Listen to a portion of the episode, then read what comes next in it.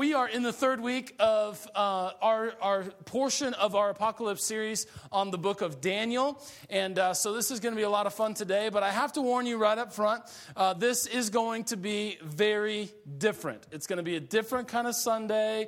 And the reason is because usually I'm up here and I yell and I scream and I flap my wings and I jump up and down, and uh, all of you then are silent and don't give me any love. And um, did I say that? I didn't mean to sneak that in. So, um, so, so this, this, that's, that's typically what happens, you know. And it's like, it's, it's a, it's a real like you felt like you, you know, heard a sermon. And uh, today's going to be a little bit different because we're going to be doing some good old fashioned Bible study today. So it's going to be a lot of fun. Uh, but I, I want to warn you right up front it's, it's going to feel a little bit more like a classroom than a sermon. Um, so I want to welcome all of you to Emmaus Road School of Theology. And uh, thanks for, for enrolling. And uh, you can, you know, pay your dues at the end. that wasn't in the notes. That wasn't in the notes. Okay, so. Um, so, what I want to do, just to kind of get you all prepared for the classroom, make sure you're well connected, make sure your thinking brains are on, is I want to tell you some jokes, okay? Make sure you get them, because if you don't get them, you need to, you know, hone in a little bit more and get them. Okay, so here's, here, here we go. If life gives you melons, then you are dyslexic. There's going to be some groaners. These are all groaners, by the way. So, so even if you groan, if you don't laugh, then I know you're with me, okay? What do the traffic lights say to the car? Don't look, I'm changing. Oh. Okay, this one. This is the worst groaner of all. What did the green grape say to the purple grape? Breathe! Just a little bit of joy on your Sunday morning, you know. You know, you can have fun in church. That's a good thing. You have to do that. So uh, this is this one's amazing. Okay, what do you call a fake noodle? An impasta. that is good stuff, man. That is Holy Spirit inspired jokes right there. That is just good. Okay. So you guys are with me? You all you, you understood those jokes, so you're with me. So you're ready for the classroom. We got a lot to do this morning uh, before we read our passage. Okay, so we're going to be in Daniel chapter nine, uh, starting with verse 20 through the end of the chapter. Uh, those of you that have smartphones or tablets, you can check out YouVersion. It'll be right there for you. You can write down your own notes. We encourage you to do that. Uh, but we got a lot of work to do before we get to that passage. Okay, so so let's get started now. We've been talking about this series called Apocalypse. Uh, apocalyptic literature and prophetic literature, in many ways, go hand in hand. Uh, sometimes they're one and the same, other times they're just a little bit distinct. Uh, but as we were preparing for this series of messages, many of you uh, were anticipating that I would be telling you about all how the, you know, the, how the world is going to shake down and end, and I was going to pinpoint a date and all that stuff, and then we'd you know, get in our water coolers and buy groceries, and everything would be great. And so that's kind of what you were expecting. Uh, but that's not what we've gotten so far. But, but let me tell you this most modern prophetic messages are based upon the presumption that the Bible gives us a map or a timeline of events in the world so that we could draw a timeline find ourselves on it or pinpoint, ourselves on that timeline and then know the next events that are going to happen. And so when we came to this series uh, about apocalyptic literature and about prophecy, that's what many of you were expecting. And that's because many that, that is the that is the primary sort of prophetic diet that is given in our culture. Now, this viewpoint is, is a viewpoint called dispensationalism. I told you I was going to take you to school, okay? So here we are dispensationalism. Now, this view uh, says that history is broken into different dispensations. Now, some of you are like, I'm already lost, okay? I thought this was a 101 class. What in the world is a dispensation? Dispensations are a period of history that is distinct from another based on how God interacts with human beings in that dispensation. Are you with me? So, dispensation is a period of time, and this view says that what makes it distinct is how God interacts with human history within that particular period of time. So, I want to draw you a very simplistic uh, dispensation framework of Scripture. Huh? Isn't that good? You guys ready for this? Okay, so it starts with a big box. Now, you, I think I can draw a box. I'm not a very good artist, but I can draw a box. Um, and, and, it goes like this the first dispensation is the dispensation of the law. And that goes from the beginning of, of time in Scripture, Genesis 1, all the way through to the establishment of the church. That is the age of the law. So the church is established in Acts chapter 2, so the age of the law would go to Acts chapter 1. Okay, so then once we get out of the dispensation of the law. And the, the, law, the dispensation of law is a way of saying that the way in which God interacts with humankind is through, by, is, is by giving his law. Uh, all this set of rules, all of these things. The people realize, oh, we can't follow the law. And so there's a sacrificial system made up so that, that they can still be in right relationship with God. If you would like to know more about the age of the law, then I would encourage you today in your spare time to read Genesis 1 through Acts 1. I just filled your Sunday. Okay. So, after the age of the law is starting with Acts chapter 2 all the way to Revelation 20. This is considered to be the age of grace. Okay? So, what happens is after the establishment of the church, of course, Acts chapter 1 is after the Gospels. And so, Jesus has died, been resurrected, that his followers are now established. And so, now God does not relate to us on the basis of the law in which we cannot fully fulfill on our own power, but now God relates to us through grace, the grace of the Son that He has given to us. This is also known as the age of the church. Now, if you're really paying attention, and I know you are because you understood my jokes, this would be the dispensation that we're in now. Yes? Okay? We're experiencing the grace of God through His Son, Jesus Christ. The, the church is alive and active in the world. Now, you know, some of you, or some of you may have heard like doom and gloom news about the church. I think this is a great period of history for the church. Uh, we have tons of opportunity to, for us to really share the gospel and present the good news and the grace of God in Jesus Christ.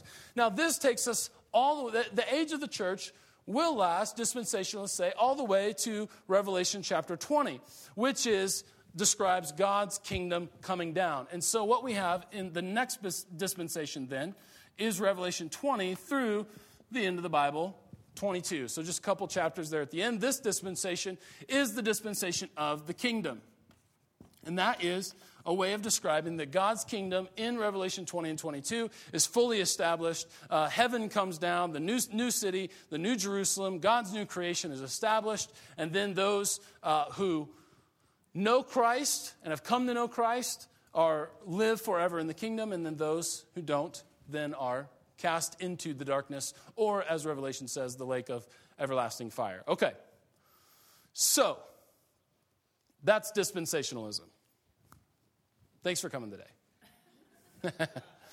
okay. Now, with dispensationalism, if I say that again, I'm going to get tongue tied. With this view of prophecy, is a particular view of eschatology. Oh, good night, Andy. Give us a break. Okay, eschatology is the study or system of belief about the end times. Many of you thought when we were going through an apocalyptic series that I was going to be giving you a lot of eschatology, how everything is going to play out in the end. Whatever system of belief that you have about the end times, that is your eschatology. So, for those who are dispensationalists, there comes with that a particular eschatology or a particular view of the end times. Are you guys just having a great time? Because I am. Okay, I'm having a lot of fun. All right. Well, so let me draw you another map of. See, I'm, I'm hitting you with all kinds of terms, and you guys are going to hate me by the end of today. You may hate me after I say this. I'm going to draw a uh, chart of pre tribulation, premillennialism on the dispensation for the eschatology. okay, welcome. I might change the name of this school because I don't like having my, the, our name attached to this. So maybe we won't call it the Emmaus Road School of Theology. We'll call it the Timberline School. I'm just kidding. I'm just, I'm just kidding. Timberline, if you're listening, we love you. We really do, okay? All right, here's a particular view of eschatology, belief about the end times, and this is the pre tribulation, premillennialism. Okay, it's another box. I don't see many of you taking notes. I don't. Okay, so on this side is the first Advent.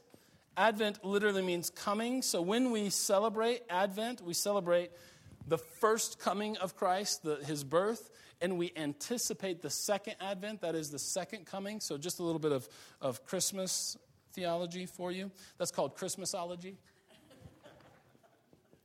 I'm just making stuff up now. Okay, so here's the first Advent, here's uh, eternity, here's the cross of Jesus. Here's some lines, and then a line, and then a line. This line is the second coming, and this is for the church, capital C church. This, uh, in one word, is rapture. Okay? So, first Advent, the cross, then Jesus comes back for the church, which is the rapture. This, then, in here is the tribulation. Are these terms familiar? More familiar than what you've been exposed to so far, right? Tribulation, rapture. Okay, so then here is a line that represents the second coming with the church. That is, Christ comes back with all those that have been raptured. And then that establishes the millennium. Millennium. I think that's right. And then here is the final judgment. Okay? So this is. Now, now the, the way that these um, sort of eschatologies are named are based upon when the rapture is placed within the timeline. Okay, so this is pre tribulation, pre millennialism. That's where we get the name. Make sense? Pre pre. There's also like pre post, post, and amillennialism, which is like, this is all the same thing. They would just like draw a box and be like, millennium. And then like, that's all millennialism. Okay. now, I said that we were going somewhere, and now we're going. Okay. This view this view, uh, dispensationalism, along with this particular view of, of eschatology or end times, it was made popular in the 1970s uh, by a guy named Hal Lindsey with his book Late Great Planet Earth, and then it was made extremely popular in the 1990s by the Left Behind series. Many of you have those on your bookshelves, movies, board game, children's series, you know, because it's not about the money. And then, um, Mm-hmm. So, central to this way of reading and understanding Scripture is this is, is Daniel chapter 9. That's what we're going to look at today. Okay? We got there. We got there. Central to this, sorry, sorry. Central to this framework is Daniel chapter 9. And was So some believe that the, the, these four or five verses that we're going to look at, or, or, within the passage that we're going to look at, are, are, cons- are to be considered, considered the center of all biblical prophecy. That is to say that if we're going to understand or, or, or, or see any kind of other prophecy in the Bible, we have to understand the prophetic framework that's given to us in Daniel chapter 9, and it is called the 70 weeks or the 70 sevens, okay? 70 sevens, not 7 11, but 77s. Okay, so it's, re- it's located in Daniel chapter 9. Let me give you just a little, we're not going to read the whole chapter. Last week I read the whole chapter of Daniel chapter 7 to you, and, it, and, and we're just not going to read the whole chapter again, but I want to I wanna get us to the point that we're going to read, which is starting in verse 20. Okay, so the chapter starts out with saying that Daniel has a perception. There, there's something that Daniel perceives. He sees something. He, he sees God at work. He thinks that God is up to something. And so it says that he has this perception. Now, his reaction to the perception, as soon as he thinks that he sees God at work, as soon as he seems to have discerned what God is doing, he immediately goes to prayer. And what he prays, based on the perception that he has, is a prayer of penitence to, toward God, where he says, God, please forgive me for my sin. But then he goes even further than that. He, he asks forgiveness not just for his personal sin, but for his corporate sin. He says, God, as a nation, my people, all together, we have been sinful towards you. And so, God, would you please, uh, he ends the prayer by saying, Would you please listen? Would you please forgive? And then would you please act on our behalf? And so, this is what's happening. Now, he's in the middle of this prayer, and, and, and he's, he's going, he, praying like crazy based on the perception that he has. And then, while he is praying, literally an interruption to his prayer, the messenger, the angel, Gabriel, shows up and tells him about his perception. Okay, that's where we're at. And then I want to read what the angel Gabriel says to him. Okay, and uh, then we'll just see if we can make any sense out of dispensation, eschatology, pre tribulation, premillennialism, all kind of stuff. All right? All right. All right. Here it is Daniel chapter 9, starting with verse 20. Now, while I was speaking and praying, and confessing my sin and the sin of my people Israel, and making my request to God, to the Lord my God, for his holy hill, while I was still in prayer, Gabriel, the man I had seen in an earlier vision, came to me in swift flight about the time of the evening sacrifice. Now he instructed me and he said to me, Daniel, I have now come to give you insight and understanding. And as soon as you begin to pray, a word went out, which I have come to tell you, for you are highly esteemed. Therefore, consider the word and understand the vision. 77s are decreed for your people and your holy city to finish transgression, to put an end to sin, to atone for wickedness, and to bring in everlasting righteousness, to seal up. Uh, to, to seal up vision and prophecy and to anoint the most holy place. So know and understand this. From the time the word goes out to restore and rebuild Jerusalem until the anointed one, the ruler, comes. Uh, until the anointed one, the ruler, comes, there will be seven sevens and 62 sevens. It will be rebuilt with streets and a trench, but in times of trouble. And after the 62 sevens, the anointed one will be put to death and will have nothing. The people of the ruler will have come to destroy the city and the sanctuary. The end will come like a flood. War will continue until the end, and the desolations have been decreed. He will confirm a covenant with many of the with many of one seven. He will confirm a covenant with many for one seven. And in the middle of the seven, he will put an end to sacrifice and offering. And at the temple, he will set up an abomination that causes desolation until the end that is decreed is poured out on him. Okay, that was encouraging. Let's try to make some sense of this. Now, scholars agree that the numbers, these 77s or these 70 weeks, uh, scholars agree pretty much across the board that these are, some, these are uh, at the face of it, these are symbolic numbers. In other words, when we come across 77s or 70 weeks, scholars agree that we are to understand one day as being equal to one year. So when you have seven sevens, what we're really talking about is a period of 490 years that the angel Gabriel is trying to give Daniel a handle on. And so scholars agree with this symbolic use of numbers. What, what they don't agree upon is what they mean. So, the traditional view, and by traditional I mean what has been understood for, for a lot of history leading up to modern culture, the traditional view was that Daniel was referring to 490 years of Israel's history that has already long passed and ended with the desecration of the temple in 168 BC, or, depending on when you start the clock of the 490 years, it's possible that it ended with the coming of Christ. It just depends on when you start the 490 years. Now, let me take this opportunity to say that even in the quote, traditional view, and that's my classification, by the way. Uh, the, in, within the traditional view, it becomes very sticky on when we should we really start the clock of the 490 years, and, and when does it really end, and is there a, a, does the text speak of any kind of pause or, or uh, period of a, a gap in between when the clock would start or stop, and all of these things. And so the trouble with trying to nail down dates in the Bible is exactly this: it can be really tricky to know when the clock starts and stops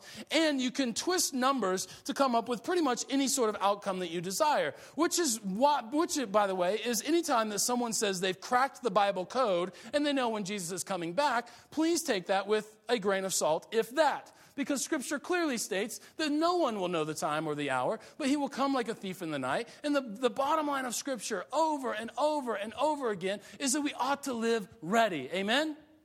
Okay, so so anytime we get into these ideas of, of numbers and knowing exactly this, it becomes very, very difficult to nail down. Now, the dispensationalist view, uh, which started in the early 1900s with a guy named, last name Darby, uh, this, this became the center of the prophetic framework for the entire Bible. And so the, you sort of have the traditional view, it was done, it's over with. Uh, but then you have the dispensationalist view, which says this is absolutely central to understanding any sort of prophecy in the Bible. And so what we have to understand. So let me unpack that a little bit for you.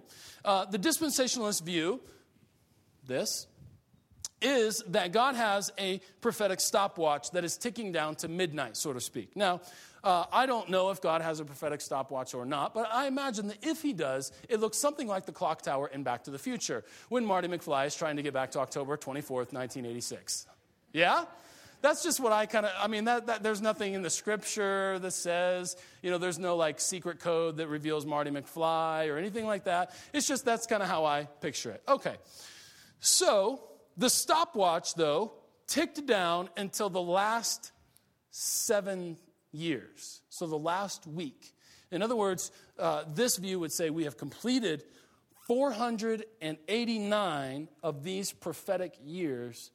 But when the anointed one came, when Jesus came, that, that stopwatch stopped, gave cause or start for the age of the church, and then it will begin again. Sorry, again. It will begin again at the rapture. Then the seven years start. Okay. So there what so the dispensationalist view is that there is now a thousands of years gap known as the age of the church between the start of the prophetic countdown to the continuation. It's sort of like uh, God pushed the pause button on his Blu-ray player of history because I know that God watches history in high definition. okay.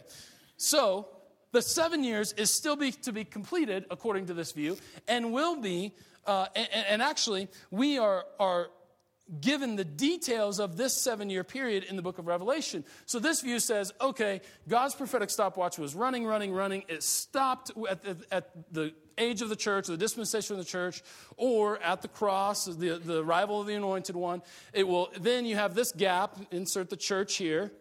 And then you have this gap where the rapture will come. The, the clock starts ticking again. The seven years, the seven sevens, that is the, the, tri- the tribulation, the last year of seven. And then this is actually revealed to us in detail as a script in the book of Revelation, starting with roughly chapter 6, running through roughly chapter 18 or 19. Okay, so some of you feel like the way in which I'm painting this view is already sort of predetermined where I stand on all of this based on the terminology that I'm using, like words like script or prophetic stopwatch. These are words that I have borrowed from the people that adhere to this view. So I'm not, I'm not trying to paint it in any kind of point. I'm simply presenting to you that many people adhere to this viewpoint of history and prophecy. Are you with me? Okay. Are you still having fun? You, some of you are like, for the first 10 minutes, I was with you, but now I'm struggling. Okay. So I want, I want to make sure that you know that I'm just simply stating what they state when I use words like Revelation being a script or God having a prophetic stopwatch. Okay. Now, let me be clear about something. You can hold this view.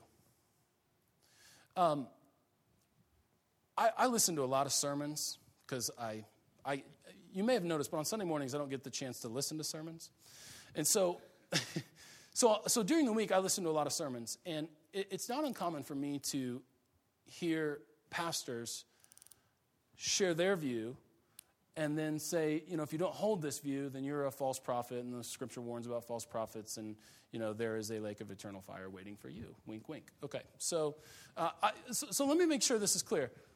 You can hold this view.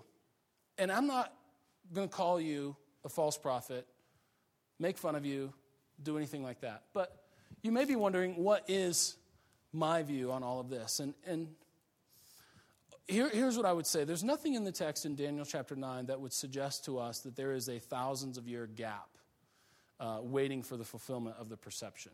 Uh, I, I just don't see it being there that there's, okay, pause thousands of years for the age of the church, and then, okay, start again. There's also significant te- there's also significant question in the text, the original language, as to whether the anointed one is in fact Jesus Christ himself or maybe some other uh, important leader. Because some translations capitalize the anointed one, others do not. In fact, if yours has a little footnote beside that, you will probably notice that it says an option is whatever it chose not to do in the text. So if it capitalized it in the text, it will say, oh, there's the footnote, there's an option, uh, little a and little o. Uh, and so any translations that choose to capitalize that are making already an interpretive decision. Also, I feel like that seeing prophecy in light of timelines where we could point ourselves out inside of a timeline and then, based on other scriptural clues, try to patchwork together what we can come to expect in the world. Now, I think that generally speaking, we could come to expect in the world, but in terms of like pinpointing certain events and pinpointing us on timelines, I think generally is a misunderstanding of what prophecy actually is and the purpose of prophecy and apocalyptic literature. Now, some of you are don't like that at all. And some of you are like, I've never heard this before, and you can, can start getting behind it, okay? And again, wherever you're at, it's okay. And I told you today would be different, okay? So let's just continue to embrace that, okay? Prophecy is not about God telling the future, God is in control of the future. So prophecy is not about God sort of like knowing or having some awareness of the future. God is, is the active force bringing about a particular future. And so, if there's a prophetic word, I've told you before, prophecy is a timely word from God for the people of God. So, so God, through his prophets in the Old Testament, speaks to a nation who is held captive, who is in the midst of slavery. And, and the prophet says to them, There will be one day when all of this will be undone. There will be one day where the Messiah will come. Do you think that the purpose of, the, of prophesying for the Messiah and a day when all the captivity will end and they will be set free, do you think the purpose of that was so that the nation of Israel could get out their whiteboards and their markers and start writing a timeline and say, oh, good, this is where we at, where we're at. Absolutely not. It was to boost their faith and produce something in them right then and right there. It wasn't God telling the future as though he had some sort of awareness of it. It was God being the effective force for the future. I will send a Messiah. Your time of captivity will end. You will be a free people. God's new creation is coming. Come on, somebody. That's the purpose of prophecy, and I think we shortchange it. Again, I don't, I don't think there's anything necessarily wrong with all this. I think this just sort of misses the point. Like, if, if all we're trying to do, and if all we think prophecy does, is give us a point on a timeline, then man, we've missed the change that it can produce in us. We've missed the hope it can produce in us. And so that's the purpose of prophecy. Apocalyptic literature is meant to bring us to repentance and to reveal to us who God is. Let me give you a modern, a modern day example of, of, of strictly apocalyptic literature. You guys didn't even know this. You didn't know this was apocalyptic literature when you saw it, but in fact, it fits almost every single category of apocalyptic literature, and that is A Christmas Carol. Yeah, Scrooge. That story. That's apocalyptic literature. Do you know that? Here, let me tell you why. Because some of you are like, please do. Scrooge is what? He's Scrooge, you know? And he won't heat his office because he's greedy.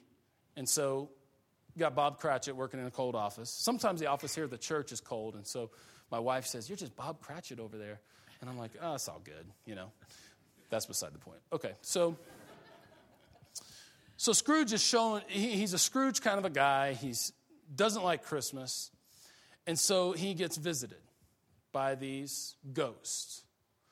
And the ghosts show him images of the past and the present and the future. And do you remember the ghost of Christmas Future? And how, how truly horrific that scene is?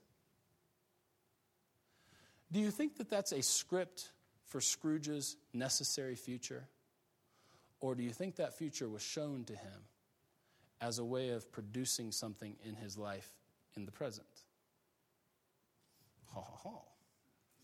So when we come to apocalyptic literature, apocalypse literally means to reveal, and that revelation is meant to do something in us right now. It's meant to produce some sort of change in us right now. And so he's showing the Scrooge is showing these images of the future not as a prescription or a script. These must and will happen, but as a warning to bring him to repentance now and a timely word to produce change in him in the present.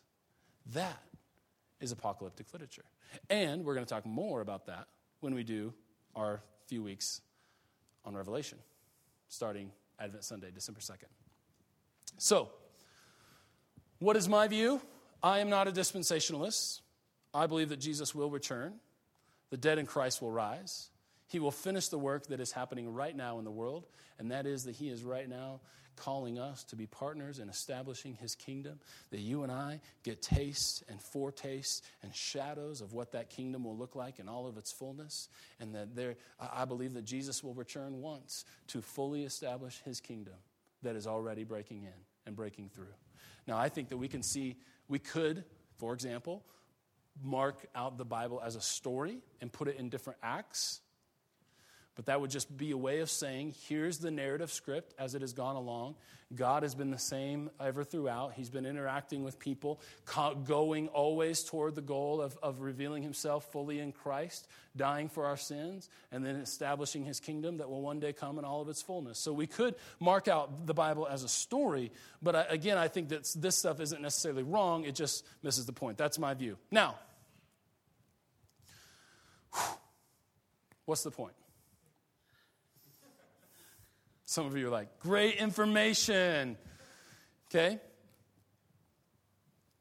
Regardless of what view you hold regarding prophecy or the 70 weeks in Daniel chapter 9, there is an understanding implicit in both of the views that is absolutely crucial for you to understand. And when I say it, it won't sound all that profound, but when it sinks in, it will be. And here's the truth that I want you to get a hold of God interacts with human history. It doesn't matter what view you have. If you hold this view, awesome. If you don't, that's okay too.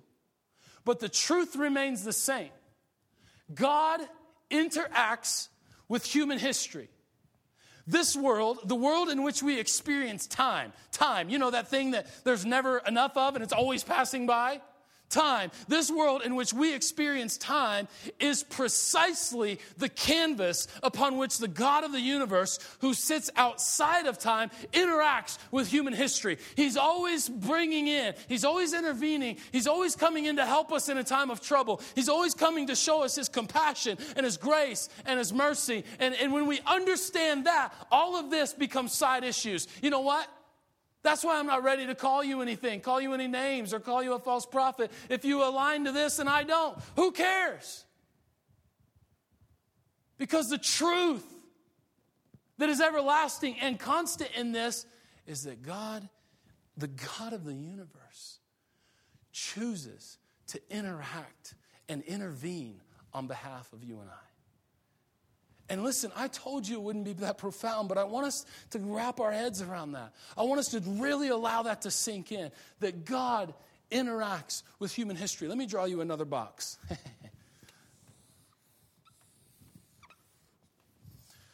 of, think of this as a timeline of history. Oh, some of you are like, you did, you dirty dog. You weren't going to do that. So think of this. Let me, let me, I might need those notes later, but for now we're okay. All right. So think of this as history. A lot of times we think about God being above history. But let me tell you, God is not just above history and time and space as we relate to it.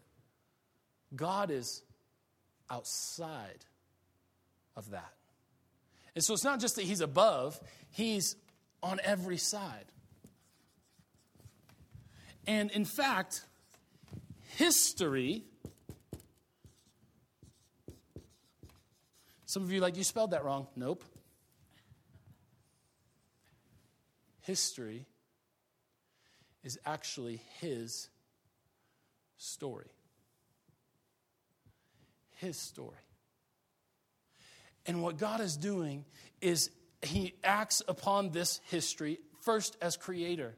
He sees that creation fall, and then he comes and he gives us Jesus Christ the, anyone that would have faith in him might be saved. And then, and then he, he breaks the chains of death because this, this whole fallenness, this brokenness of, of, of history of mankind results in a particular end, and that is death. Sin is, is fully playing itself out on these people. And so Jesus, so, so God sends Jesus into the world to be incarnated that we may have a life, that the, the death may be reversed and replaced with life. And then, and then he sends us his Holy Spirit to guide us and to empower us for holy living. You see, the point is that history is actually his story in which he is interacting and interceding on your behalf and my behalf and all of these things. But let me tell you a, a greater truth that if God intervenes in history, this big box, all of history, humankind, then let me tell you the truth that I want you to hear today. God interacts with your history. Because some of you can get around this. Yeah, God is at work. But for some of you, this is even a revelation because you've seen God is sort of disconnected and he's just this, this, this big guy in the sky and he doesn't care and he's just left this world to go to hell and just go to pot. And so some of you, just the reality that this is his story is, is, profound to you. But some of you can get around that, but, you're, but you always keep God at arm's length. Yeah, yeah. I mean, that's awesome that God did that for you, and that's, that's great that your life has been changed, and, and that's awesome that you've been freed from that addiction and you've been given that hope. That's great, but, but, but not me. God doesn't interact in my life like that. Let me tell you the great truth that if God is the God of history, then He's the God of your history. Oh, come on, somebody. We went from school to preaching now. Okay? That's the truth that I want you to get a hold of. Because whichever view, whichever view you hold of prophecy and the prophetic framework, the end is the same. God intends to bring out of human history something brand new, his new creation. Ezekiel ends that way. Dry bones are made alive and become a vast army. Daniel ends that way. Let me read to you one of the last sections of the book of Daniel, since we won't have time to get to it in this series. At that time, Michael, the great prince who protects your people, will arise, and there will be a time of distress such as no, no, nothing has ever happened from the beginning of the nations until then. But at that time, your people, everyone whose name is written in the book of life, will be delivered. Multitudes who sleep in the dust of the earth will awake, resurrection, some to everlasting life, others to shame and everlasting contempt. And those who are wise will shine like the brightness of the heavens, and those who lead many to righteousness will shine like stars forever and ever. It ends with God's new creation. Revelation ends that way. The new Jerusalem comes down out of heaven, and God, God establishes his new world. This is the stage of God's story. And there is a thread running through all of human history of God's faithfulness. Amen? Let me tell you we have a harder time getting hold of the fact that, time, that our, God is involved in our history, that God is involved in your history. Because time flies, we say. I don't have time to pray. I don't have time to build my relationship with God. I don't have time to go to church. I don't have time to do these things. We say we're too busy. I'm too busy for this. I'm too busy for that. I'm too busy for a relationship. I'm too busy to connect with the community of God that God has, in His grace, placed around me. And I'm too busy. Or life becomes too complicated. Where we have families ending in divorce, we have blended families, we have all these things that, that complicate our life. We have so many social networks, we don't know what to do, we have so many devices you know, Goldilocks was like, the iPhone is too small, the iPad is too big, but the iPad mini is just right. Okay, so we have all these, we have all these tablets, we have all these, you know, devices, and, and we just have all these things. some of you are like, that was the best joke he told all day. you know, we live, we live complicated lives. And we say we don't, we don't have time for God or religion. We say that life is too boring for God to show up. Some of you think that your life is just too boring for God to care. Let me tell you the good news today. You're complicated, too busy, too much responsibility, don't have time, got to go to work, got to raise the kids, got to make my marriage work, got to make ends meet. Your life is the canvas upon which God loves to paint. And I hope that's an encouraging word for you today. Because you can take this or leave this, whatever. But the real truth of it all is that your everyday life is precisely where God wants to work in you.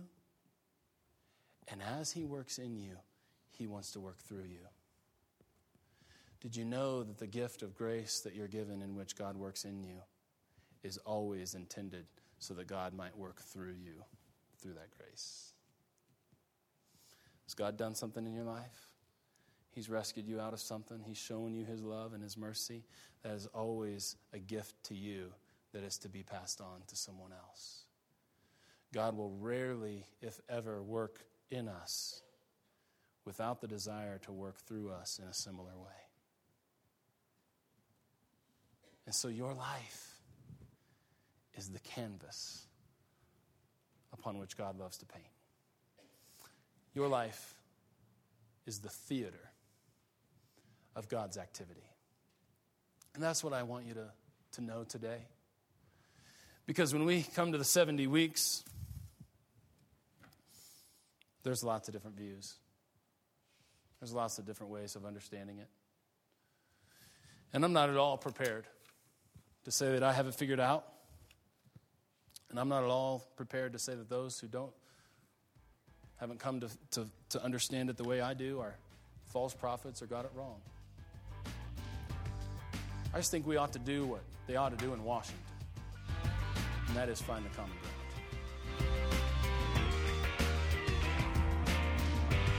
Thanks for listening to the Emmaus Road podcast. We hope this message has been encouraging to you. If you'd like to support the ministry of Emmaus Road, you can do so online. Just visit theroadfc.org and click Online Giving.